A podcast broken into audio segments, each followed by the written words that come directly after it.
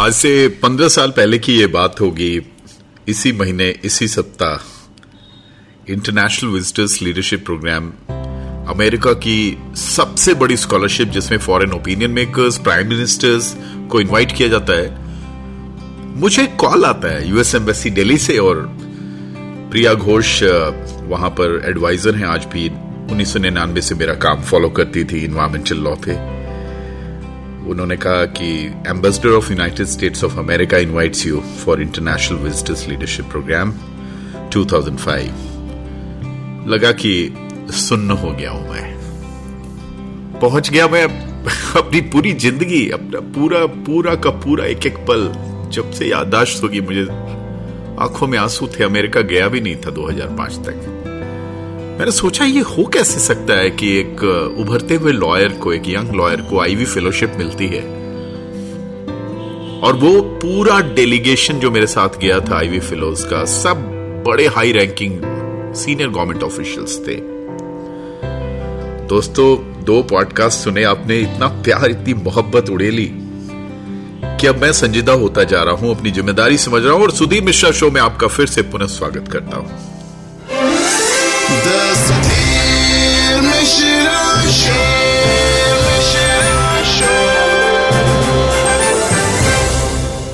जब उस जर्नी की तरफ़ पैर बढ़े, हवाई जहाज़ में बैठा New York Washington, Miami, Denver, इन सारे शहरों में महीने भर का वो दौरा था, आँखें खोल दी उसने मुझे। और वो तड़प जो आईएस नहीं क्लियर करने की थी वो तड़प वो तकलीफ़ जो उन्नीस में आईएएस के इंटरव्यू से लौटने के बाद, अपने प्रिया स्कूटर पर जब मैं क्रॉस करता था Union Public Service Commission Shahjahan road, पर बस मेरी आँखें उदास हो जाती थी। मैं संयत नहीं रह पाता था, तकलीफ़ में आता था। एक सेंस ऑफ़ रिजेक्शन एक sense of non achievement bother करता था। सालों ये अनकहा संवाद यूपीएससी की बिल्डिंग के और मेरे बीच चलता रहा। उस रास्ते से जाना भी पड़ता था।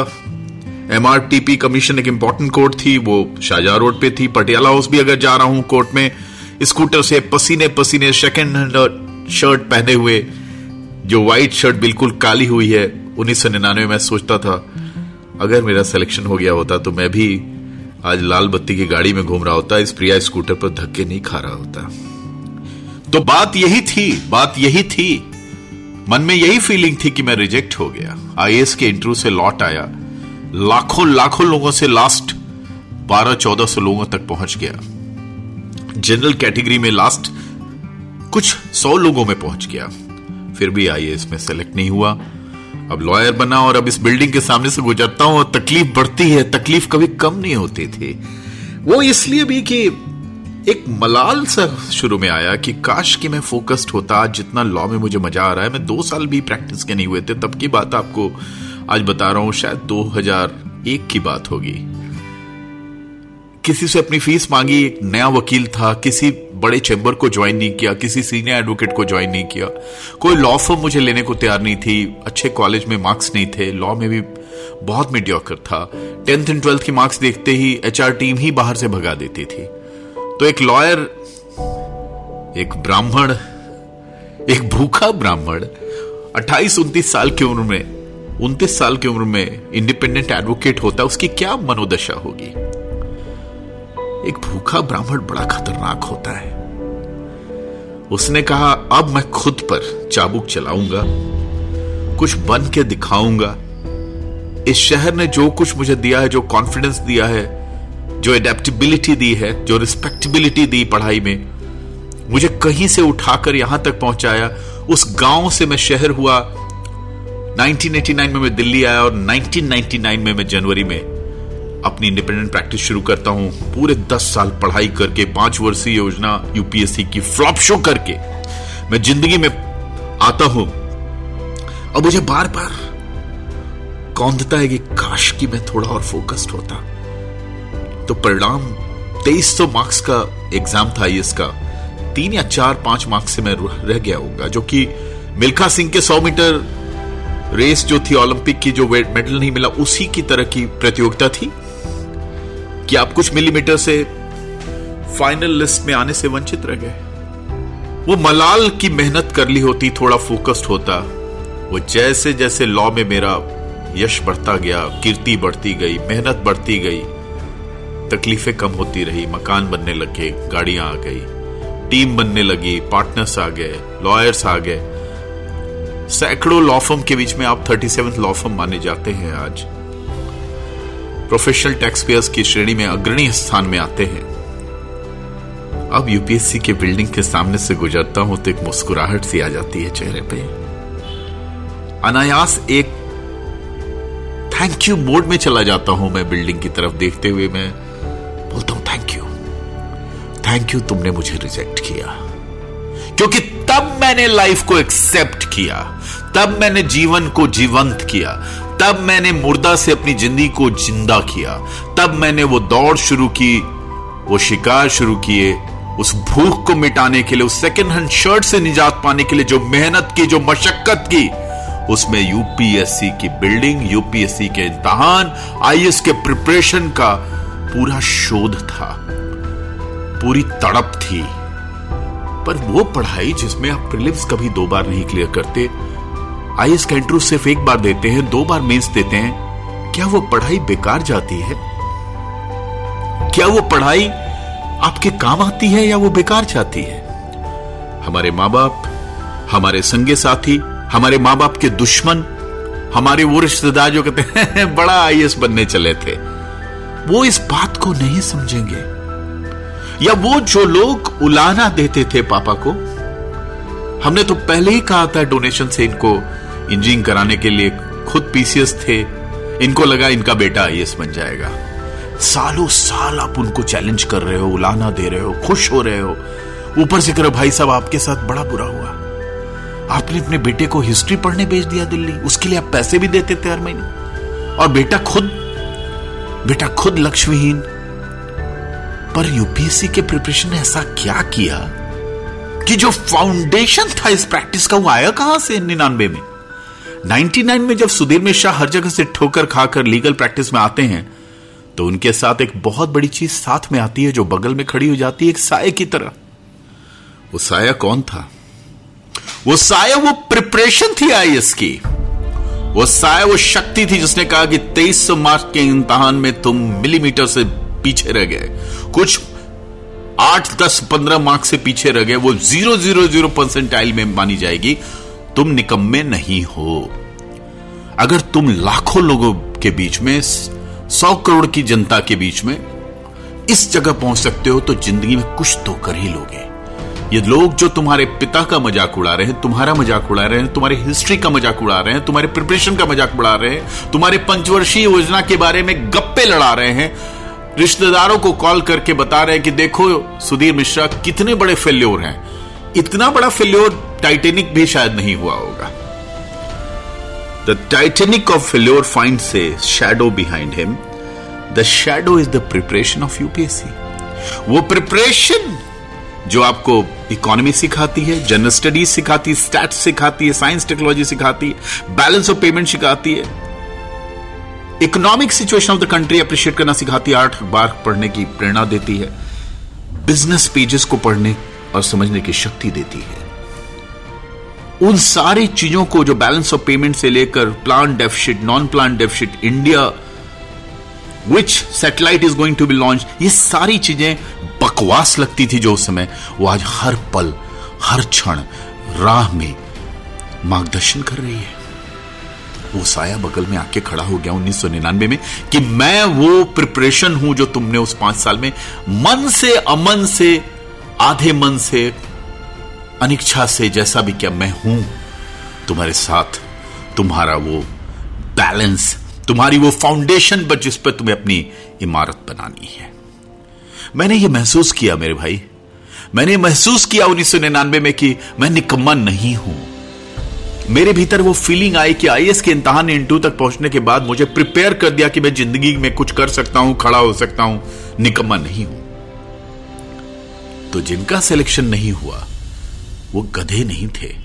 वो निकम्मे नहीं थे, पर उनका पूरा सोशल सिस्टम उनको ऐसा दबाता है, उनको ऐसा बताता है, अरे भाई, तुम तो फिसड्डी हो, तुम तो आई के इंतज़ाम में इंटरव्यू से लौटे अब ज़ीरो हो, बिग ज़ीरो हो, ना तुम्हारी शादी होगी, ना विवाह होगा, ना तुम्हें करियर मिलेगा, अब तुम स्टेट सर्विसेज़ में जाते हो, उसके बाद स्टाफ सिलेक्शन में जाते हो, उसके बाद टीचर बनना चाहते हो, उसके बाद किसी तरह किसी कॉलेज में पढ़ाना चाहते हो और उस चीज़ को बहुत ही अनिच्छा और अनमन से करते हो, बेमन से करते हो।